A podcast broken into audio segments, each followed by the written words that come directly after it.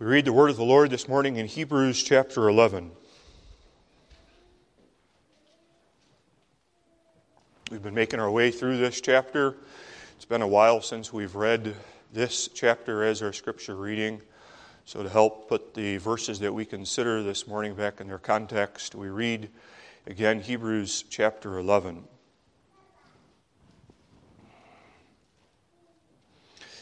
Now, faith is the substance of things hoped for, the evidence of things not seen.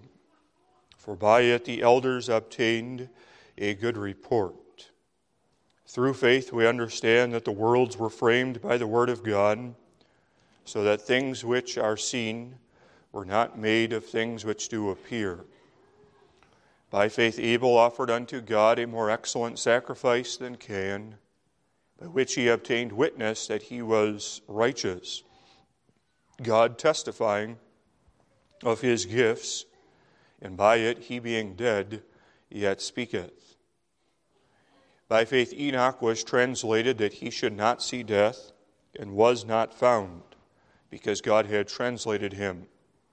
For before his translation, he had this testimony that he pleased God. But without faith it is impossible to please him. For he that cometh to God must believe that he is, and that he is a rewarder of them that diligently seek him. By faith, Noah, being warned of God of things not seen as yet, moved with fear, prepared an ark to the saving of his house, by the which he condemned the world, and became heir of the righteousness which is by faith. By faith, Abraham, when he was called to go out into a place which he should after receive for an inheritance, obeyed. And he went out, not knowing whither he went. By faith, he sojourned in the land of promise, as in a strange country, dwelling in tabernacles with Isaac and Jacob, the heirs with him of the same promise. For he looked for a city which hath foundations, whose builder and maker is God. Through faith also, Sarah herself received strength to conceive seed, and was delivered of a child when she was past age, because she judged him faithful who had promised. Therefore sprang there even of one, and him as good as dead, so many as the stars of the sky in multitude, and as the sand which is by the seashore innumerable.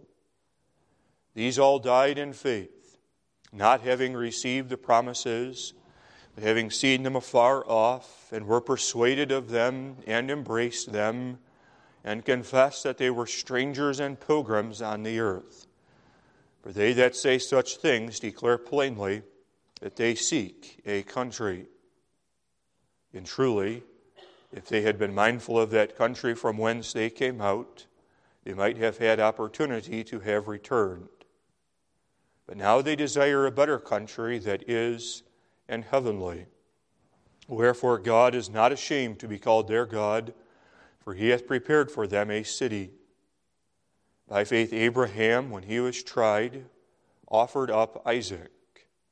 And he that had received the promises offered up his only begotten Son, of whom it was said, That in Isaac shall thy seed be called, accounting that God was able to raise him up even from the dead, from whence also he received him in a figure.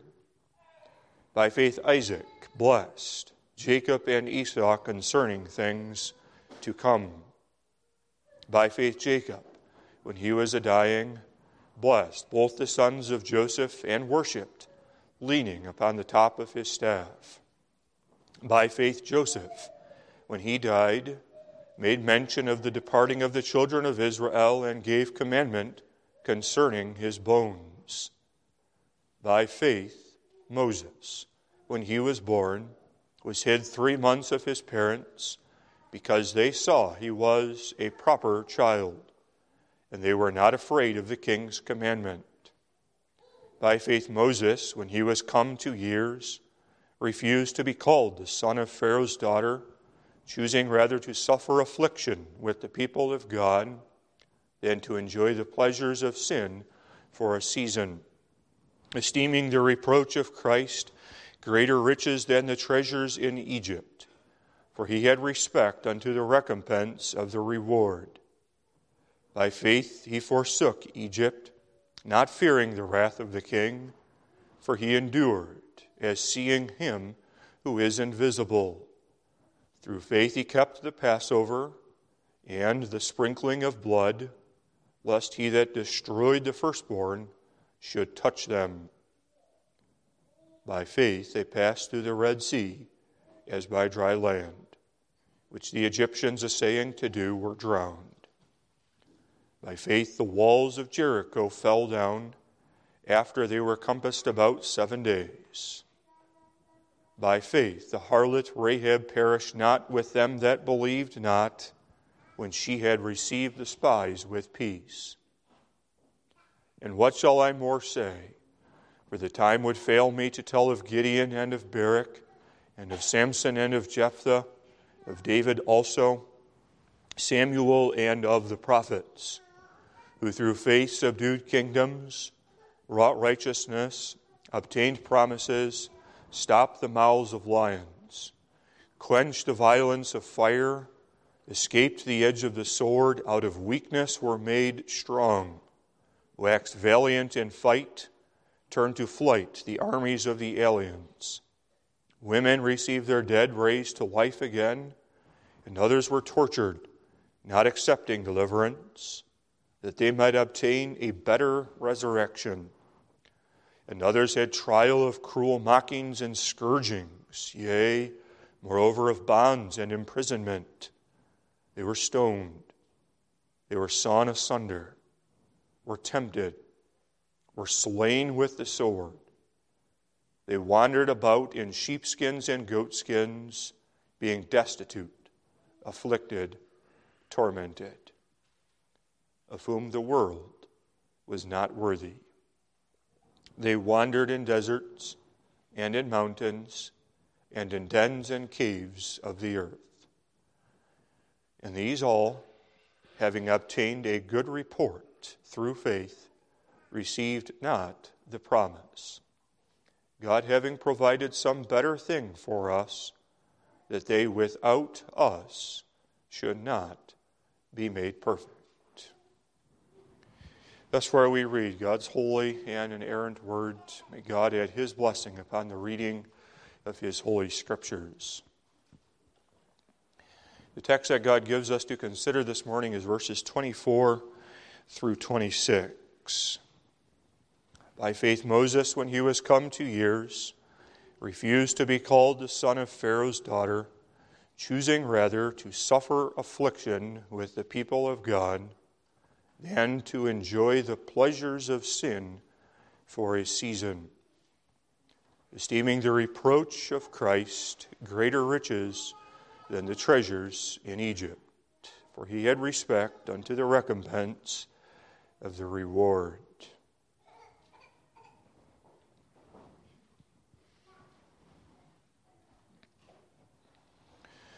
Beloved congregation in the Lord Jesus Christ, the text that God gives unto us to consider for a few moments this morning sets before us a man who was compelled of God to make a life altering decision.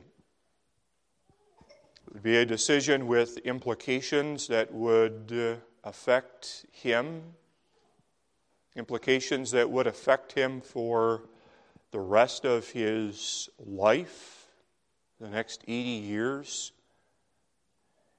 It would be a decision that would have implications for God's covenant nation. And it would be a decision that would have implications for the enemy of God's covenant nation, the Egyptians, whose leader and whose army would eventually be drowned as a consequence of this decision. We look at this decision on what is called Father's Day. We are thankful for godly fathers, for the example that they set before us as children of perseverance, of endurance, and of love.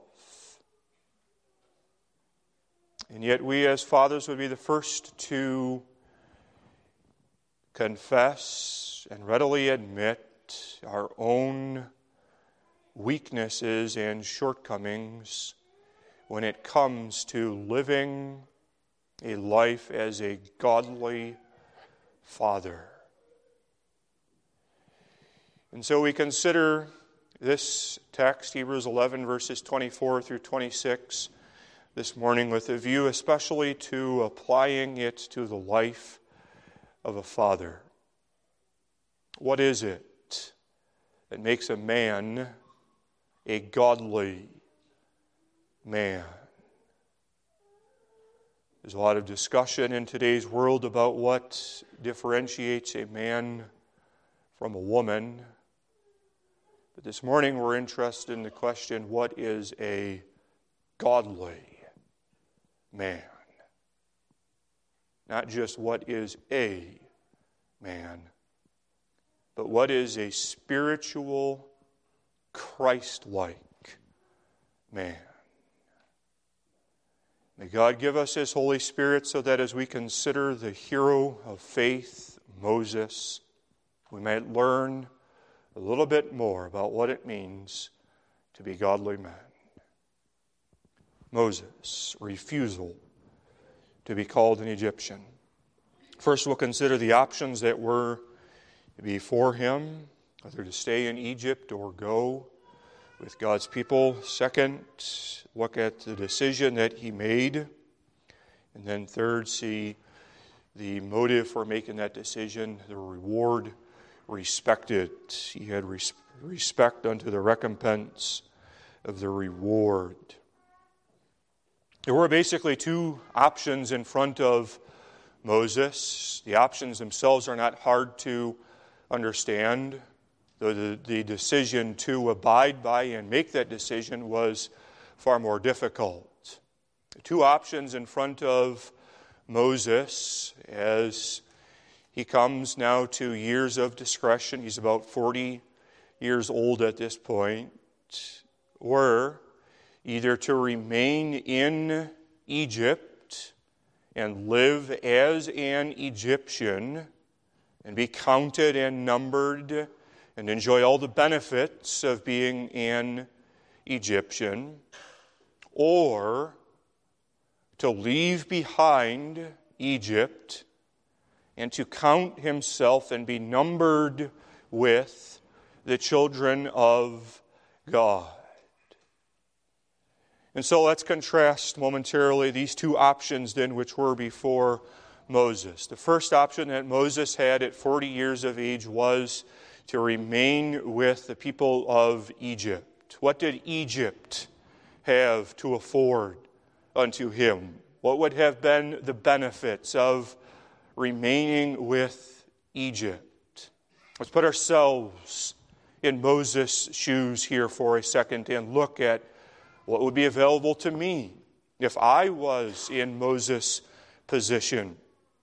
To remain in Egypt meant that Moses would be counted as the son of Pharaoh's daughter. That's the first benefit of remaining in Egypt. Verse 24, the second half says that he refused to be called the son of Pharaoh's daughter. And the scriptures are intentional in using that name. He refused to be called the son of Pharaoh's daughter. Not just he refused to stay in the land of Goshen, not just he refused to be counted as an Egyptian, but he refused to be called the son of Pharaoh's daughter. To be the son of Pharaoh's daughter meant that Moses had been taken into the high courts of the land of Egypt. To be counted as the son of Pharaoh's daughter meant that Moses would have all of the rights and all of the privileges of one who was a prince in the land of Egypt. For him to be the son of Pharaoh's daughter would mean that Moses would have a position equal to or perhaps even higher than the position that Pharaoh, or rather that Joseph, enjoyed in the land of Egypt. He could be the son of Pharaoh's daughter. There's something else that the scriptures tell us about what Moses would have had in the land. That comes out in Acts, Acts 7, verse 22. We read there, and Moses was learned in all the wisdom of the Egyptians and was mighty in words and in deeds. We mustn't imagine that Moses was an ignorant fellow who just so happened to be adopted into the high courts of Egyptian royalty, and who only because of the fact that he happened to be gathered up by Pharaoh's daughter out of the reeds of the Nile River, that because of that he enjoyed a position of prestige in Egypt, but rather Moses was a learned and a wise individual. He was learned in the wisdom of the Egyptians. And recall, the Egyptians were a very advanced nation upon the earth. And so Moses understood the history of the Egyptians, the language and the culture of the Egyptians. Moses understood the mathematics and the engineering where the Egyptians particularly excelled. And so here Moses is not only in a royal position, but a learned and a wise man who has the ability to exercise influence in his position. What would you do if you were 40 years old, given this position of power, a learned individual raised in the courts of the king, and now you must make this decision. Adding to the difficulty is the fact that Moses could have tried to justify staying in the courts of Pharaoh by thinking to himself, I'll be able to use my position here for the good of the Israelites.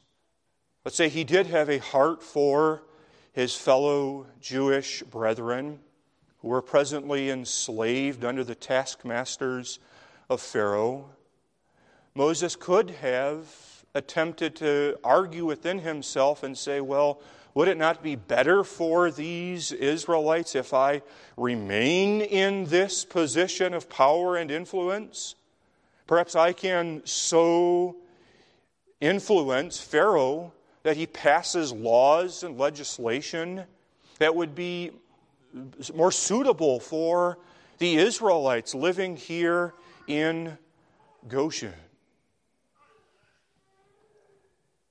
Would you do if you were in that spot? What does a godly man do? What else did Egypt have to offer? riches, abundant riches. The text tells us that. Exodus, or rather Hebrews 11, verse 25, choosing rather to suffer affliction with the people of God than to enjoy the pleasures of sin for a season, or rather, verse 26 is what I'm looking for. 26, esteeming the reproach of Christ greater riches than the treasures in Egypt. And we mustn't minimize in our minds the amount of riches that Egypt had at this time.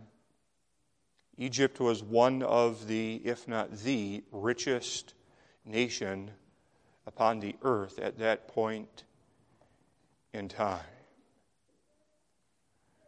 what young man, as he thinks about what job he wants, what career he would have, is not drawn, at least in some way, to the thought of riches? I want this or that job because it will make me rich. I'm going to pass up on this job and look for a different employment because I want more money, riches. What else did Egypt have to offer to Moses? The pleasures of sin. Moses, verse 25, chose to, rather to suffer affliction with the people of God than to enjoy the pleasures of sin for a season. Egypt was indeed a wicked nation that worshiped pagan gods, had been given over to total idolatry. The wickedness of the nation, of the citizens of the nation of Egypt, was revealed through the wickedness of their leaders. That is always the case, is it not? That the moral integrity or lack thereof of the leaders of a nation is a reflection of the moral integrity or lack thereof of the citizens of a nation. God, in His judgment, gives to wicked nations wicked kings who rule over them. God, in His judgment to the wicked Egyptians, gave them a wicked Pharaoh who delighted in the pleasures of sin. How wicked were the Egyptians? So wicked were they that the scriptures do not even indicate that the Egyptians so much as blinked in surprise when Pharaoh gave the edict that the Israelite boys be cast into the river. Moses now faced the choice of whether he would remain where he could enjoy the pleasures of the sins of Egypt for a while or whether he would suffer affliction with the people of God. The pleasures of sin. Striking that the scriptures say that. Enjoy the pleasures of sin. And we mustn't deceive ourselves into thinking that, well, because we are Christians, because we are godly men, therefore sin isn't pleasurable to us anymore. No, we, we, we must and we do recognize sin is pleasurable. It doesn't last permanent or lasting pleasure, but there is a certain earthly and carnal pleasure that is derived from sin. If there were no pleasure in sin, we would not want to commit sin. But it's exactly because there is something carnal that can be derived from sin that satisfies the base lusts of the flesh that sin is to us a temptation and even pleasurable. And so, what then? What were these pleasures of sin that Moses would have been able to enjoy had he remained in Egypt. We may speak broadly of any of the temptations that sin provides.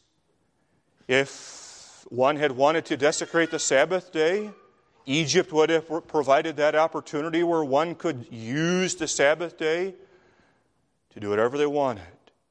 If one wanted to fornicate, Egypt would have provided that. If one wanted to lust, to steal, to fight, Egypt would have provided that and the pleasures that come with sinfulness. But we can be more specific. what was the pleasure of sin that would have been afforded to Moses? The sin that Moses would be guilty of and that would have given him pleasure would have been the sin of rebelling against the will of Jehovah God. Moses knew that he had to go with the Israelites to the land of Canaan. For Moses to remain in Egypt would be for Moses to rebel against the known will of God. Perhaps for a season, for a time, Moses would have derived some satisfaction from rebelling against that will of God. For a while, Moses would have been happy as he enjoyed the treasures and the riches that Egypt had to afford. But it would only be for a season until his conscience so plagued him that he would be a miserable man. What would you do if you were in Moses' position? Contrasted with what Egypt had to offer, the alternative looked pretty dark. The alternative was for Moses to leave Egypt, to join with the people of God, and to head for the land of Canaan. Certainly, there would be some blessings we recognize in Moses going that direction. It would be the blessing of him setting his face toward the promised land, that land of rest. Further, there would be the blessing of being with the people of God. Verse 25 says, choosing rather to suffer affliction with the people of God. That would have been a blessing unto Moses, that instead of being with this nation of which he is a stranger and a foreigner, he would be with the children and the other people of God. 1 Peter 2, verse 9 describes the people of God. They are a chosen generation, a royal priesthood, and holy nation, and a peculiar people. To be with the people of God would be a blessing because these were the people in whom God delighted. They were the people whom God had chosen from before the foundations of the earth, the people whom God had set apart to be a holy and a unique nation, a nation that would later be redeemed with the blood of God's own Son. And so that would be a blessing, certainly, for Moses. But consider as well what it would mean for Moses to be with the people of God. It would mean affliction. And that's what these verses emphasize as we look at this alternative option of going with God's people. Verse 25, choosing rather to suffer affliction with the people of God. Verse 26, esteeming the reproach of Christ greater riches than the treasure in Egypt. To suffer affliction with the people of God. For Moses to choose this means that Moses is going to be mistreated. It means that Moses is not going to be treated with equity or with fairness. It means that Moses is going to be hated and even reproached esteeming the reproach of Christ greater riches than the treasures in Egypt. Jesus bear, would bear up under reproach, but all those who are united unto Jesus by a living faith also bear up under the reproach of Jesus Christ. The reproach of Christ was the shame and the disgrace that would be heaped upon the head of Jesus Christ for the sins which God's people had ungodly committed against him.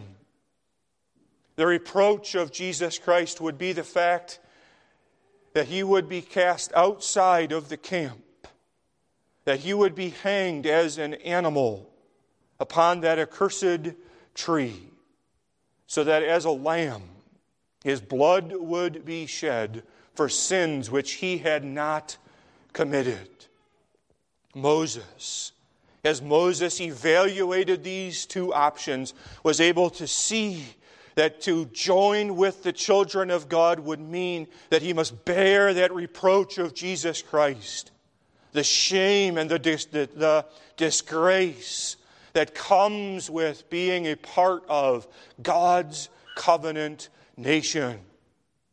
Certainly, this does not mean that Moses, bearing the reproach of Christ, was going to make satisfaction for sins which he and others had committed against God. No, Jesus Christ himself alone would be able to bear up under the weight of God's wrath. But as Moses would bear that reproach of Jesus Christ, it means that Moses would begin to fill up that which was left behind of the sufferings of the body of Jesus Christ, which is the church. By way of an aside, we see here the unity of the Old and New Testament, do we not? The text says of Moses that Moses esteemed the reproach of Christ. Moses, an Old Testament saint, knew about Christ. He likely did not know the name Christ, but he knew the Old Testament equivalent, the Messiah. He knew of the promised one who would come the Old Testament saints were saved no less by faith in Jesus Christ than New Testament saints are saved by faith in Jesus Christ. There's a unity between the Old and the New, indicated by the fact that Moses, as an Old Testament saint, esteemed the reproach of Christ. Now we return to the question what would you and I do as we weigh these two options in the balance? Remain in Egypt, where you have power, education, influence, riches, pleasures of sin. Join with God's people where you will suffer affliction, be mistreated, and bear even the reproach of Jesus Christ Himself. The decision that Moses made was to suffer affliction with the people of God. Three words in this text describe the decision that Moses made he refused, he chose, and he esteemed. He refused to be called the son of Pharaoh's daughter. He chose to suffer affliction with the people of God, and he esteemed the reproach of Christ's greater riches than the treasures in Egypt. Refusal. That's an important part of what it means to be a godly man. It means that I have the strength of character to refuse the wickedness that the world sets in front of me. Moses refused to be called the son of Pharaoh's daughter. That means that Moses stood up and disowned the position that he had in the courts of Pharaoh's house. He refused it. That word literally means denial or to deny. That's what Peter did sinfully three times over unto Jesus Christ. He denied a relationship with Jesus Christ. I know not the man. Just as Peter sinfully denied a relationship with Jesus Christ, so Moses, in righteousness and in faith, denied that the son of Pharaoh's daughter was going to be his mother. Rather, denied that he would be the son of Pharaoh's daughter. He said, No. The person who is a people pleaser struggles to do that. Imagine the pressure that was put on Moses by Pharaoh's daughter to stay. She knew how wise he was. She could see God's blessing in his life. She saw how learned he was in the ways of Egyptian culture and math and science. Imagine the pressure that she put on him to stay. Don't you dare go with those people. And yet he refused to be called the son of Pharaoh's daughter. And then he chose to suffer affliction with the people of God, esteeming the reproach of Christ. To choose means to prefer. He preferred suffering with God's people than the pleasures of sin for a season. To esteem means to count. He counted up what it would mean to remain in Egypt, and he counted up what it would mean to be associated with and join with the people of God. And after counting up and totaling the two, he then compared the two in his mind, and he judged that it would be more honorable and more worthy for him to go with the people of God. That's what biblical manhood is. It is not ignorance of what it means to be a Christian. Biblical manhood is not being so strong, so courageous of one's self, that one is impervious to any of the trials and struggles that men go through on this earth. It wasn't as if Moses was unaware of the difficulties that would come with joining with the Israelites to go to the land of Canaan.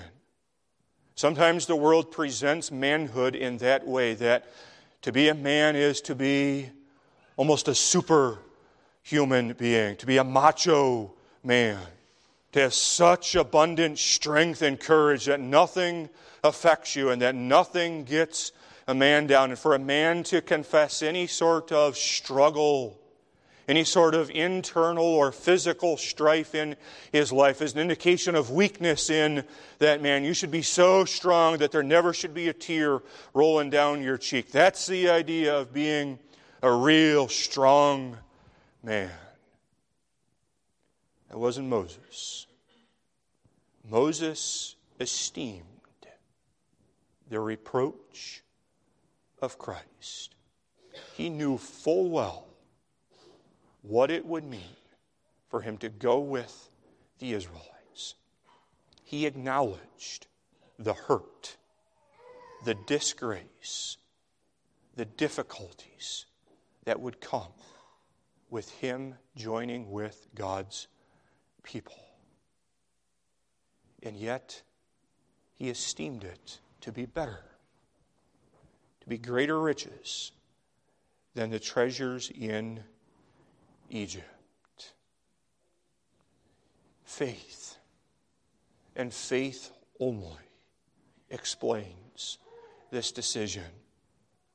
Faith gave unto Moses the wisdom so that he could understand this is the will of God.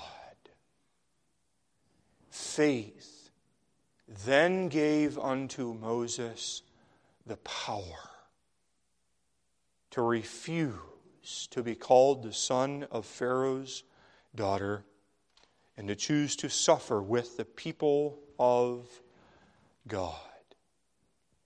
Faith united Moses not only unto Almighty God, but faith united Moses with the people of God. By faith, Moses chose rather to suffer afflictions with the people of God. Moses understood that although he personally could have enjoyed a measure of earthly success in the courts of Pharaoh, that there was something more important than his own personal comforts and success in life. Moses understood that he was part of a body, part of the body of the Messiah, the promised one, whom we know to be Jesus Christ. And as Moses contemplated the fact that he was part of that body of Jesus Christ, there was then no doubt in the mind of Moses I must choose to be with the people of God, even if that means that I must suffer affliction with the people of God. I would rather endure that affliction with God's children upon this earth than have personal success and the treasures of Egypt and the pleasures of sin. Faith drew him unto and united him unto the body, which was God's covenant nation. And we do well, beloved, to keep that on the forefront of our mind, especially we as fathers, as we make decisions for our homes and for our families. Does this decision that I, as a father, make help unite myself and my family unto that body of believers? Or is this decision that I, as a father, make going to begin to take me away from the body? Moses chose to be with the people of God in the fall when Bible study season starts up? Am I going to be with the people of God studying His Word? Or will my selfish desires take over and I'm too tired to go to Bible study? As I think about where to live, Am I, as a father, going to choose to be intentional in living close to where the body is at so I can participate in the organic life of the church? Or am I going to choose to be on the fringes? Still have my name in the church, but be as far away from the body as I possibly can be when I look for a job? Am I going to seek a job that permits me to be able to fellowship with the body? Or is my pursuit of a career a career solely for the purpose of getting money for my wallet? Moses chose to suffer affliction with the people of God. The motive that he had for doing that was he respected the reward. The text says in verse 26 For he had respect unto the recompense of the reward. When the junior catechism class memorizes this, they always stumble over those words, big R words, respect unto the recompense of the reward. What this means is he had his eyes on the reward that would be given him in full. That's the idea here. He had his eyes fixed upon the reward that would be recompensed, that is given unto him. That reward would be given unto him in full, not in part, but the, in its entirety. The blessings that God had reserved away for him would be given unto Moses. Moses believed that there was a reward. And that reward was not just Canaan, though he did have his eyes fixed on the earthly land of Canaan, but that reward was beyond Canaan. The reward that Moses had respect unto, that he had his eyes fixed on, was that heavenly land. He, along with Abraham, Isaac, and Jacob, looked for that city which hath foundations, whose builder and whose maker is God. He looked not with earthly, natural eyes, but he looked with spiritual eyes, the eyes of faith. For faith is the substance of things hoped for, the evidence of things not seen. And even though Moses could not see this reward, even though Moses only had a small beginning in understanding the magnitude of this reward that would be given unto him, Moses believed that this reward and the glory of this reward far exceeded the pleasures that sin could afford unto him. We mentioned earlier that yes, sins do provide pleasure, but they're temporary You can enjoy the pleasures of sin for a season.